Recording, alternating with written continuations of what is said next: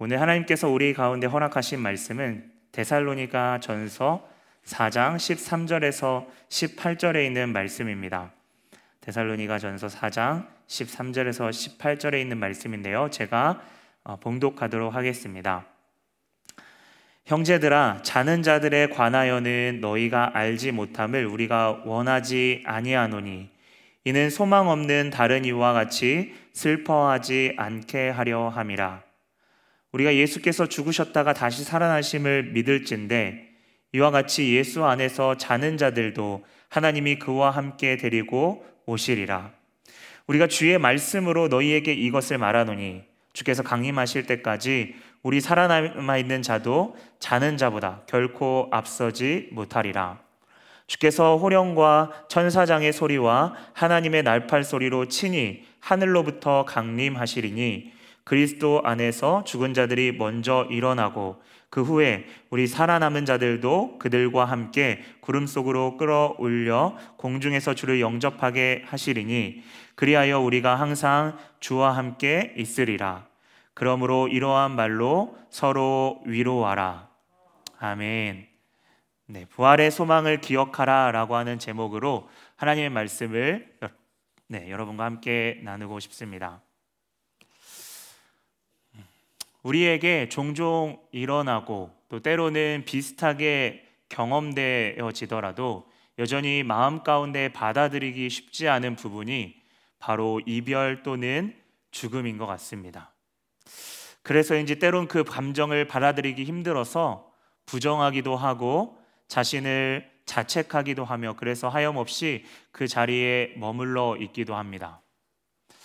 우리 모두에게 그러한 아픔이 직면될 때마다 익숙하지 않고 어떻게 나아가야 될지 쉽게 가늠할 수 없는 것처럼 내 자신뿐만 아니라 내 주변에 있는 사람들이 그러한 아픔과 그러한 부분들을 직면할 때그 마음을 위로해주고 곁에 곁에 있어주는 것 또한 어떠한 단편 일률적으로 우리가 이렇게 해야 된다라고 어, 쉽게 딱 결론 짓지 어려운 결론 듣기 힘든 네, 그런 부분인 것 같습니다. 왜냐하면 같은 말이라도 아다르고 어다르듯이 사람의 마음의 상태는 우리에게도 내 곁에 있는 그 지체의 마음을 어, 헤아리는 것 또한 쉽지 않기 때문입니다.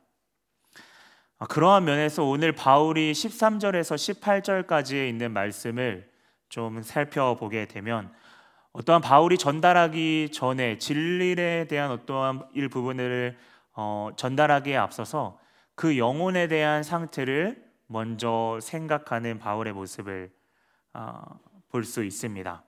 데살로니가 성도들이 반복해서 어, 이야기하지만 초신자였고 또 복음에 대해서 알았지만 때로는 이해되지 않고 여전히 풀려지지 않는 그 이별의 아픔 가운데 그는 오늘도 섬세하고 조심스럽게 다가가고 있습니다. 자는 자들에 관해서는 너희가 아무것도 모르기를 원하지 않는다. 어, 죽음이라고 만약 표현한다면 예수님에 대한 관계의 단절됨, 끊어짐으로 혹시 오해할 수 있기 때문에 자는다, 자는 것이라고 표현하면서 그거에 대해서 알지 않기를 그거에 대해서 반대로 알기를 원하는 바울의 조심스러운 태도와 권면입니다. 그 태도와 자세에 대해서 정말 말하고 싶은 부분을 그 다음에 이제 구체적으로 어, 이야기하는데요. 음, 이를테면 우리는 죽음이 끝이 아니니까 천국이 있으니까 너희 기뻐해야 돼라고 이렇게 맞바로 이야기하지 않습니다. 이를테면 이거입니다. 우리가 슬퍼할 수 있어. 그런데 말이야, 이방인들처럼 슬퍼하지 않기를 원해. 왜냐하면 우리는 소망 없는 자가 아니라 분명한 소망을 품고 있는 자이기 때문이야. 바울이 이러한 이야기가 마치 없는 이야기로 그들에게 지어내려고 하는 이야기 어, 또는 우리에게 인간에 있어서 불가능한 그 어떠한 것들에 대해서 어, 무엇인가 하지 못하는 것을 신화적인 이야기를 이렇게 첨가해서 위로하는 것이 아님을 우리는 분명히 알고 있고 그러한 전제가 오늘 깔려 있죠. 성경에 보니까 오늘 서로가 이미 알고 있는 것을 꺼냅니다. 바로 예수께서 죽으셨다가 다시 살아난 이 부활의 사실을 이야기하죠. 그리고 그, 그렇게 다시 살아나심과 같이 이와 같이 예수님을 믿는 믿다가 죽은 자들도 하나님께서 예수님과 함께 그와 함께라고 이렇게 오늘 본문에 써 있는데요. 그와 함께 분명히 살리실 것이다라고 확신하며 이야기하죠. 바울은 이 가운데 계속해서 사람들이 오해할 만한 어떠한 부분이나 궁금한 부분에 대해서 계속 이야기합니다. 어, 이러한 배경에 있어서는 당시의 사람들이 그리스도를 믿는 가운데에 영원히 사는 것, 그러니까 영생에 관한 것이죠. 그리고 어, 자는 자, 예수님을 믿다가 죽는 자들이 어떻게 어, 되어지는지에 대한 부분들, 종말에 가까운 가까이 오는 것에 대한 재림, 이 모든 것에 있어서 하지만 그 죽음, 연약하게 보이는 그런 죽음들 앞에서 고민되는 그 사람들의 그런 모습들, 마주하는 그 성도들의 모습 가운데 어, 생겨날 수 있는 이 불필요한 이 오해들을 제거하기 위해서 오늘 이야기합니다. 그 사람들 가운데서는 그러한 생각들이 이렇게 발전하다 보니까 종말이 빨리 오니 다른 것들은 내팽개치고 저번에도 살펴봤지만 어, 일에 대한 어떠한 그런 부분들을 내팽개치는 어떠한 사람들도 있었고요. 어떠한 사람들은 이 받아들일 수 없는 큰 이별 가운데 이 영생의 교리를 착각해서 이렇게 믹스해서 잘못 이해해서 죽음을 받아들이지 못하고 아예 예상하지 않는 그런 어리석음을 범하는 자들도 있었습니다. 오늘 이러한 오해들에 대해서 바울은 다시 한번 잠재우면서 말합니다. 먼저 죽은 자들 죽은 자가 장차 부활에 있어서 그 어떠한 불이익도 받지 않고 먼저 일어날 것이다라고 오늘 성경에 기록되어 있죠. 어, 이것은 재림에 있어서 부활에 있어서 누구가 빨리 받고 누구가 더 낫기 때문에 먼저 일어날 것이다. 더 좋고 나쁨을 이야기하려고 하기보다 지금 눈앞에 있어서 연약하게 죽어가는 것처럼 보이는 내 친구, 동료, 가족의 모습을 보고 너희가 보고 있지만 그들이 장차 부활할 때 아주 존귀한 모습으로 오늘 말씀으로는 주님의 호령하는 그 부르심 가운데에 존귀한 모습으로 반응할 것이라 라고 하는 것이 중심 메시지였습니다. 그렇게 바울은 먼저 죽은 자가 죽음을 경험했기 때문에 그들이 예수님과 끊어지는 분리되는 것이 아니다 라고 하는 것을 중심적으로 이야기하고 싶었죠.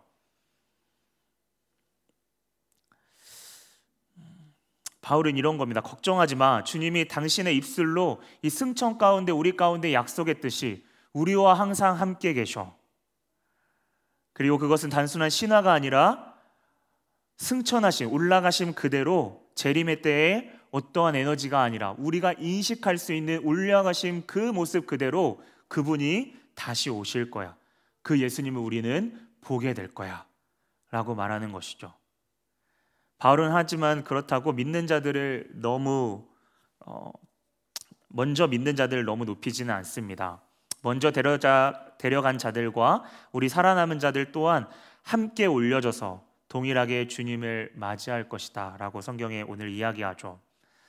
그래서 중요한 것은 우리 모두가 주님을 영접하고 그분을 만나고 그 만남은 이제 영원할 것이다 라고 하는 약속입니다. 그렇게 생각하면 여러분 제레미야 때 우리가 마가복음 큐티 하고 있었죠. 며칠 전인가요? 제자들이 누군가 더 앞서서 우편에 좌편에 있으려고 하는 그러한 다투었던 그러한 생각과는 전혀 관련 없이 오늘 재림이 이루어질 것임을 우리는 보게 됩니다. 재림에 있어서 누군가 그래서 교만할 필요가 없는 것이죠. 오늘 이 말씀이 소망 없는 이 환경에서 바울이 그들에게 주는 위로와 소망의 메시지로 오늘 우리가 고백하고 바울 자신이 그렇게 이야기한다면 여러분 어떠한 부분이 여러분에게 위로로 다가오십니까? 제가 한번 잠시 시간을 드리겠습니다. 예수님의 십자가와 부활이 여러분한테 왜 위로가 되십니까? 왜 소망이 되시나요? 정말 마음의 중심으로 여러분 예수님의 십자가와 부활을 소망으로 바라보고 계십니까? 아마 여러 생각이 드실 거예요. 본문을 생각하면서 우리 같이 한번 저와 함께 하나님의 마음을 이렇게 찾아보며 함께 생각해 보며 나아가기를 원합니다. 먼저는 성경에 나와 있듯이 예수님의 십자가와 부활은 죄로 인해 형벌을 맞이할 수밖에 없는 죄인인 우리가 어떻게 손쓸 수 없는 인간이 어떻게 손쓸 수 없는 이 죄에 대한 사망, 심판에 대해서 이 죽음에 대해서 그분이 이기시고 승리하셨다는 그 사실을 우리 앞에 선명하게 먼저 보여줍니다. 예수님의 십자가의 죽으심은 전혀 넘거나 풀 수 없는 하나님과의 그 막히담을 허무신 사건으로서 우리에게 내가 짊어졌으니 내가 이미 짊어졌으니 너는 괜찮다. 너는 자유하다. 의롭다 여겨주시는 귀한 사건입니다. 이로 인해 우리는 화목하게 되고 예수님과 영원히 함께 살게 된 것이죠. 여러분, 동시에 우리가 주목하는 것은 그분의 죽으심과 부활은 우리에게 있어서도 혹시 만약 갑자기 찾아오는 죽음이 어떠한 끝이 아니라 우리 또한 예수님과 같이 부활하여서 예수님과 영원히 함께 한다는 그 약속에 대해서 예수님께서 이미 하나님께서 예수님을 가운데에 함께 그 부활 가운데 동역하셨던 그 사역을 생각해 본다면 그 성실하게 행하실 우리 가운데서도 미래에 행하실 그 하나님을 바라보며 참된 소망을 품게 되는 것이죠. 예수록 22장 3절입니다. 다시 저주가 없으며 하나님과 그 어린 양의 보좌가 그 가운데에 있으리. 여러분 하지만 저는 여기서 더 주목하고 싶은 부분은 바오로 부활의 사건 가운데 방금 제가 잠시 언급했던 삼위 하나님의 역사하심을 어, 생각해 보고 싶습니다. 특별히 하나님 아버지의 모습입니다. 오늘 첫 찬양에 우리가 고백했던 그 아버지 하나님입니다. 오늘 본문에 부활에 대해 주어가 분명하진 않지만 이 일으켜짐에 대한 부분을 생각해 봤을 때 우리가 갈라디아서 말씀과 함께 보았을 때 아버지의 행하심을 우리는 생각하게 됩니다. 갈라디아서 1장 1절입니다. 사람들에게서 난 것이 아니요 사람으로 말미암은 것도 아니요 오직 예수 그리스도와 그를 죽은 자 가운데 살리신 하나님 아버지로 말미암아 사도된 바울은 그럼 바울의 이 본문 1장 1절은 사도권에 대한 주장을 이렇게 이야기하는데요. 여기서 바울이 분명하게 고백하고 있는 것은 예수 그리스도와 그분을 일으키신 그분을 그 부활 가운데 역사하신 그 사건 가운데 하나님 아버지를 고백한다는 부분입니다. 어, 예수님의 부활에 하나님 아버지가 함께 하셨다는 것인데요. 그것을 염두하면서 오늘 데살로니가전서 4장 14절을 보게 되면 이와 같이 예수 안에서 자는 자들도 하나님이 하나님이 그와 예수 그리스도와 함께 그들을 데리고 오실 것이다라고 말하죠. 여러분 그리스도의 부활하심이라는 것을 누군가 제가 지금 이 시간에 여러분에게 이야기했을 때 그리스도의 부활하심에 대해서 이야기했을 때 이 문구에서 바로 장차 성도들을 부르시는 하나님의 약속에 대한 확실한 증거를 우리는 떠올리게 되고 그렇게 행하실 것임을 우리 눈높이에 맞게 우리가 이해할 수 있도록 하나님이 우리를 신실하게 우리를 그 가운데 재림시에 부활할 하게 하시고 영원히 함께 하신다는 것을 바로 예수 그리스도를 통해 그 부활의 사건을 통해서 분명하게 예표해 주셨던 먼저 가르쳐 주셨다는 어, 사실입니다. 이러한 부활의 분명한 사건은 주님이 우리를 반드시 부르실 것을 기다리고 기대하고 소망하게 됩니다. 이에 덧붙여서 더욱더 섬세하게 표현되어 있는 4장 어, 17절을 여러분과 함께 어, 보고 싶은데요. 그 재림의 때에 우리는 주의 부르심에 그 장엄한 호령 소리에 끌려 올려가 공중에서 주를 영접한다라고 이야기하고 있습니다. 여러분 이 부분을 가지고 어, 휴거에 대해서 이렇게 어떤 황홀함, 어떤 이 자체를 하나의 교리로서 이렇게 삼는 분들도 계시는데요. 사실 지금 바울의 의도는 어떻게 그러한 사건이 물리적으로 이렇게 이렇게 일어날 것이다 라고 하는 것을 가르쳐 주기보다 주님께서 오신 그대로 다시 오심을 이야기하려는 게 핵심입니다. 여러분 그렇게 생각하는 근거는 이 구름으로 이야기하는 것은 출애굽기 40장 35절에도 나와 있지만 하나님의 영광 여호와의 영광이 임하는 것을 임재 어떠한 신의 현현이라고 하죠. 어려운 말로요. 네, 하나님이 직접 보여주시는 그 하나님의 영광을 뜻하는 것이고요. 어, 공중에를 이야기하는 것은 공중의 권세 잡은 우리 사단에 대한 그 영역들을 봤을 때 종말에 대한 그 통치에 대해서 모든 것을 다스리시는 승리하시는 예수님과 그분의 완전한 통치를 오늘 이야기하고 있는 것입니다. 여러분 여기서 끌려 올라간다라고 하는 이 휴거처럼 사용되는 이 단어 파르조 하르파조죠. 하르파조라는 이 단어는 붙잡다, 건져내다라고 하는 의미를 가지고 있습니다. 어, 이미지로 생각한다면 한 대상이 다른 대상을 이렇게 끄집어 내는 거죠. 유다서 23절에 불에서 끌어내어 구원하다에 쓰인 단어이기도 하고요. 또한 사도행전에서 천부장이 자기 군사에게 명하여서 바울을 강제적으로 구해낸 것에 대해서도 사용되었습니다. 이외에도 우리가 알고 있는 빌립 집사님이 어, 성령에 이끌려서 네, 이끌려 가실 때또 바울이 셋째 하늘에 이끌려 올라갈다라고 표현될 때에 쓰여졌던 단어가 바로 이 단어입니다. 우리를 끌어내어 건지시고 구하러 오시는 것이죠. 하나님은 그렇게 그 어떠한 것에도 구애받지 않으시고 마치 예수님을 죽음에서 일으키셨던 것처럼 우리를 건지시는 분이심을 우리가 생각한다면 우리가 하나님 아버지와 예수님에 대해서 생각할 때마다 깊이 묵상할 때마다 그것이 그 자체가 우리에게 참 소망을 주는 것 같습니다. 고아처럼 내버려 두시거나 죽음으로 관계를 잠시 놓으시는 것이 아니라 바울이 표현했던 것처럼 잠시 자고 있는 것처럼 낙원에 쉬고 있다가 때가 되어 부활 가운데 우리를 건지시고 데리러 오실 그 하나님을 기대하는 겁니다. 아, 이에 대해 우리가 쉽게 이해할 수 있도록 주님 이미 한 사건을 우리 가운데에 행하시고 보여 주셨습니다. 우리가 잘 알고 있는 요한복음 11장에 있는 나사로에 관한 사건입니다. 나사로는 우리가 아는 향유를 죽게 붓고 머리털로 주의 발에 닦았던 이 마리아의 오빠였습니다. 그 나사로가 병에 걸려서 죽게 되었는데요. 주님이 그를 표현하신 것이 오늘 바울처럼 참 인상적입니다. 그를 깊이 잠들었다라고 표현하죠. 그리고 그를 깨우러 가겠다고 말씀하십니다. 제자들은 우리가 생각하는 보통 생각하는 것처럼 잠이라고 생각했습니다. 성경은 그렇게 이야기하죠. 하지만 예수님은 죽음을 가르키신 것이다라고 이야기하는 것이죠. 예수님은 나사로의 무덤에 가시는데 비통이 여기시며 나사로를 생각하며 우셨습니다.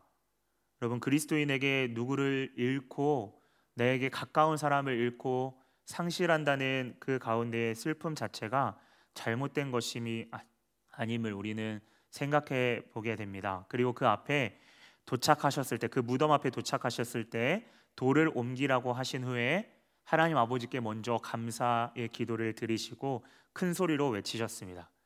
나사로야 나오라. 여러분 성경에 나와 있듯이 나사로가 살아나게 되죠. 이 귀한 사건이 오늘 이미 죽은 자들을 재림 때에 건지시고 데려가실 그 주님을 우리가 가늠하게끔 합니다. 오늘 나사로야 나오라 부르신 것처럼 오늘 성경에 우리의 이름을 호령하시며 호명하시며 부르실 것을 우리는 알고 있습니다. 그 가운데에 주님도 비통하셨지만 하나님께서 그 사역 가운데에 나와 함께 하심을 감사하였습니다.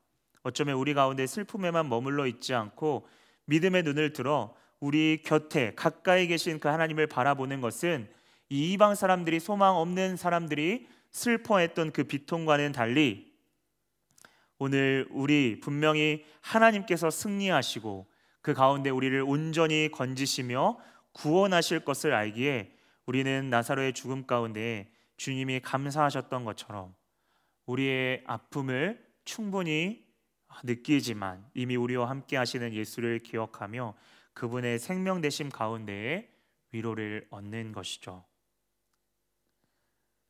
그래서 우리는 예수 그리스도의 죽으심으로 우리가 받아야 될 진노와 사망, 저주를 끊으심을 믿고 감사하는 그 동시에 지금도 우리와 함께 하시는 예수님과 우리의 생명, 그분의 생명으로 우리를 건지시고 데리고 가실 우리를 건지실 그 하나님을 우리는 기대하는 것입니다. 여러분 이러한 예수님의 성육신 또 하나님의 일으키심을 생각해 봤을 때요. 하나님께서 우리에게 주시는 소망과 위로는 소극적이지 않습니다. 오히려 기, 그분을 깊이 생각한다면 자꾸 말씀을 통해서 우리 가운데 가까이 오시며 행하시는 그러한 적극적인 모습을 보게 됩니다. 그렇게 생각할 때 우리가 슬퍼할 때 하나님은 그냥 보고 계시지 않는다는 것입니다. 우리가 소망이 끊어진 것과 같이 고통스러울 때 우리가 많이 언급하고 고백하는 로마서 8장 26절은 말합니다.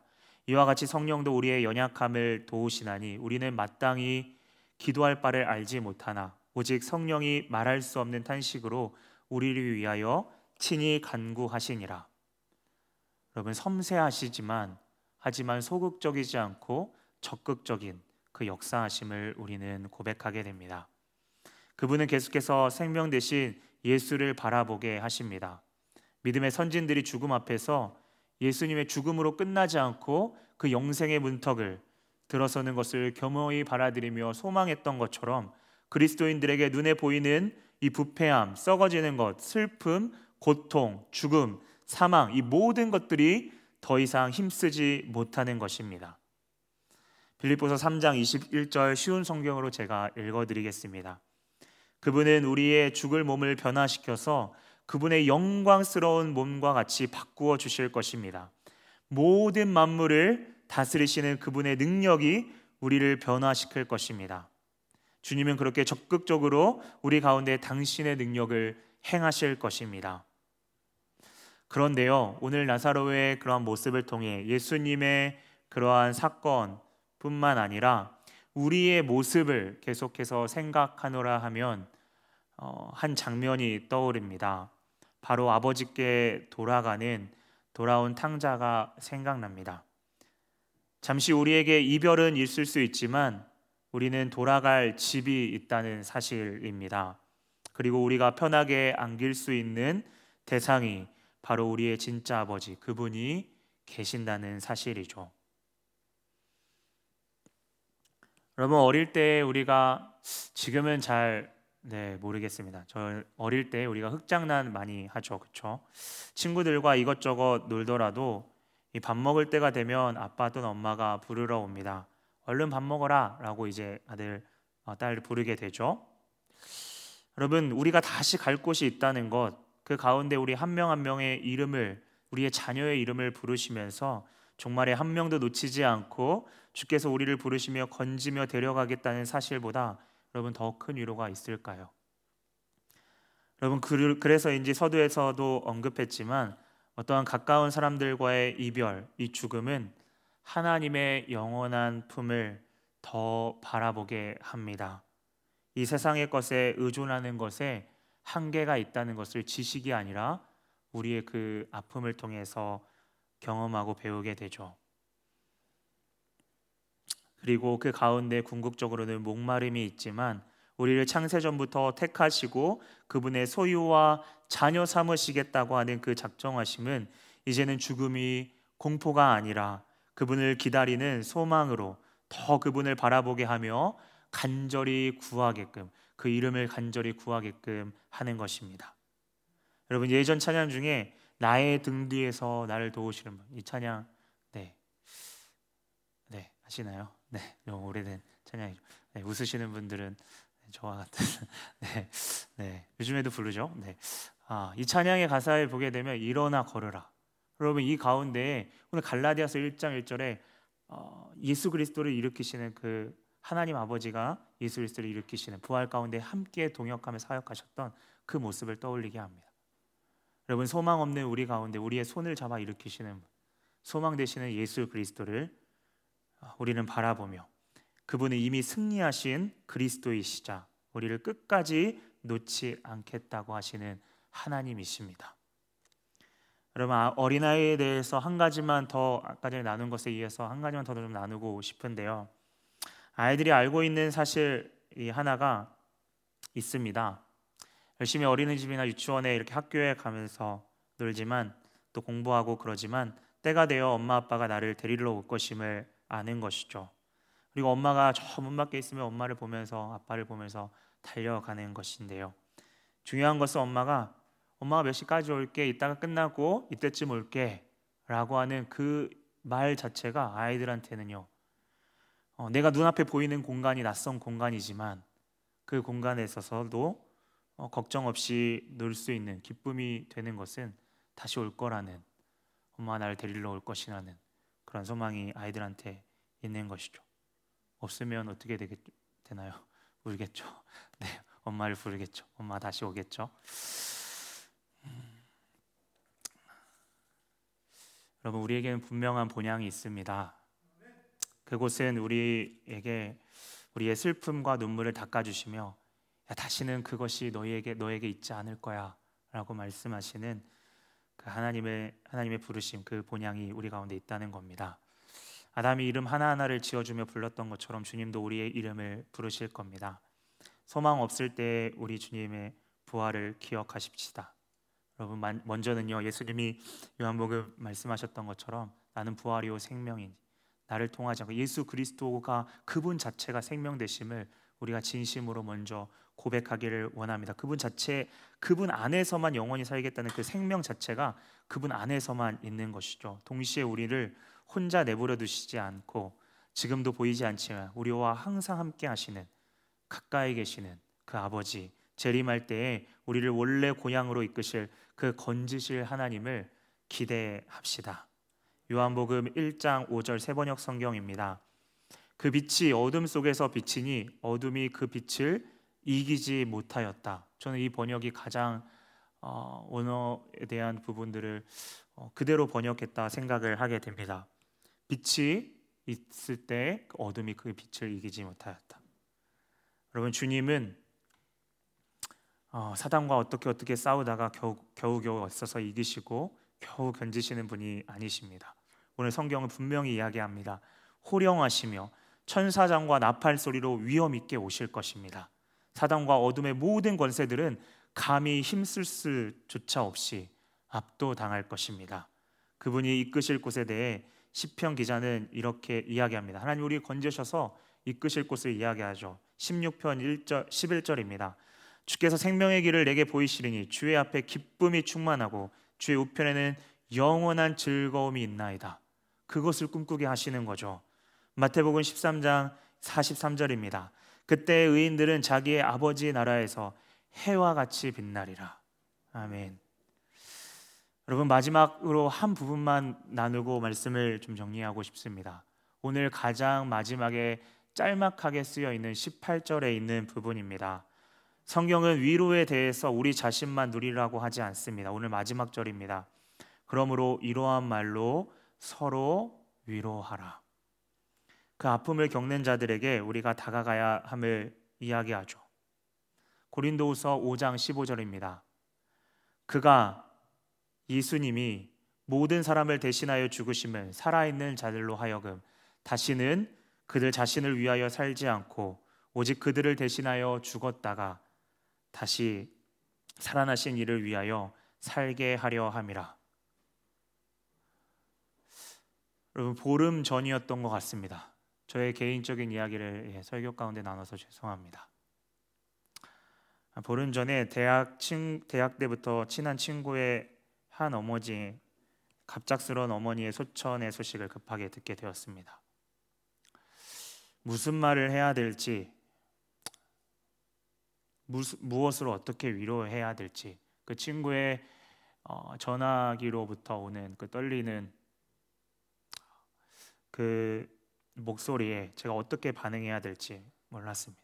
사실 그 소식을 듣고 너무 갑작스러워서 어, 저도 같이 놀랐었고 그 친구가 얼마나 슬퍼할지 잠시 생각하는 가운데 저 또한 감정이 복받쳤던 것 같습니다.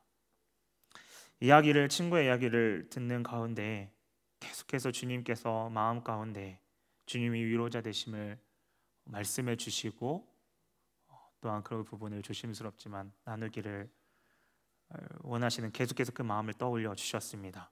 그래서 정말 조심스럽지만 나는 무엇으로 지금 말 한마디 던지는 것이 참 미안하고 곁에 있어 주지 못하고 그렇게 정말 조심스럽지만 주님이 너의 곁에 있어서 너의 생각과 마음을 지켜주시고 깊이 함께 하기를 기도하며 어, 뭐 길지 않은 길, 길지 않은 통화를 이렇게 마쳤는데요.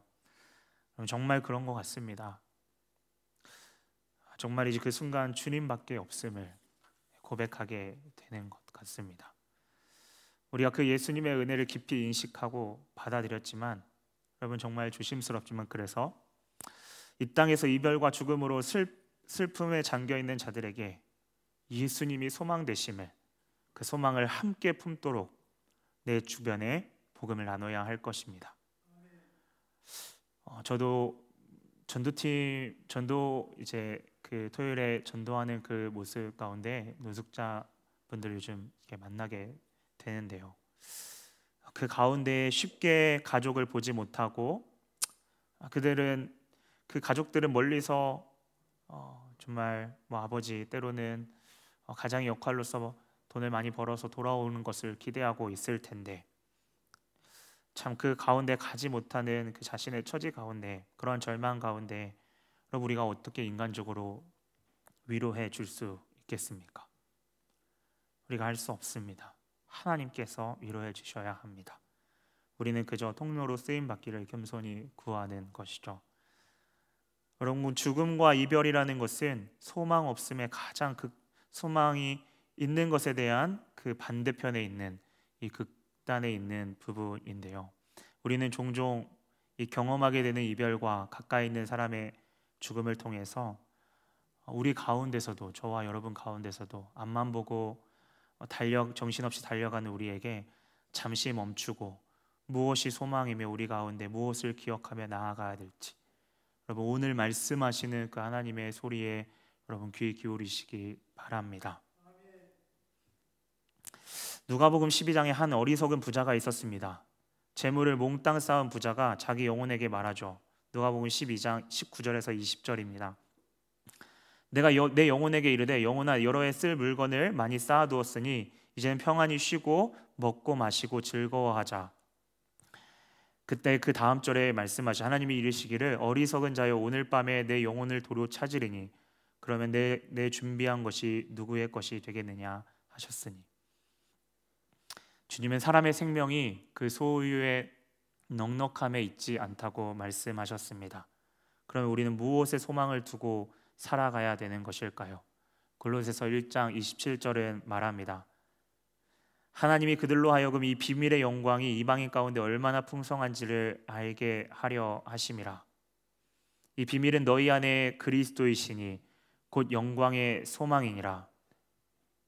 여러분 그분만이 이방인 우리뿐만 아니라 예수 그리스도를 알지 못하는 모든 사람에게 슬픔에 잠겨 있는 그 사람들에게 그 영광스러운 소망은 바로 예수 그리스도 한 분뿐이시라는 사실입니다. 주님이 소망이시면서 이 땅에 소망을 찾는 여러분 우를 범치 어리석음을 범치 않기를 다시 한번 부탁드립니다. 그분의 십자가와 부활은 우리 모두에게 기쁨 소식이며 참된 복음인 것입니다. 그리고 그 부활을 통해 예수를 일으키신 성부 하나님과 이 땅에 호령하며 임하실 어린 양 예수 그리스도 그 가운데 도우실 성령님을 기대합니다. 지금도 그렇지만 항상 우리 곁에 떠나지 않고 항상 계시는 그분을 기억하십시다. 그리고 열심히 이 땅에서 생활하지만 놀이터에서 이젠 돌아오라는 부모님의 음성처럼 우리를 데리러 오시며 그 이름을 불러주시고 건지실 그 하나님을 이 시간 기대하고 어, 기도하기를 원합니다. 마지막으로 이 땅 가운데 나는 돌아갈 집이 없다고 절망하는 혹시 우리의 이웃에게 우리가 돌아갈 집이 있음을 우리를 부르시는 분이 계심을 그리고 가장 따뜻한 품이 있음을 마음으로 함께 나누며 그 아버지와 아들 예수를 전하는 귀한 자녀 되시기를 주님의 이름으로 축원드립니다. 아멘.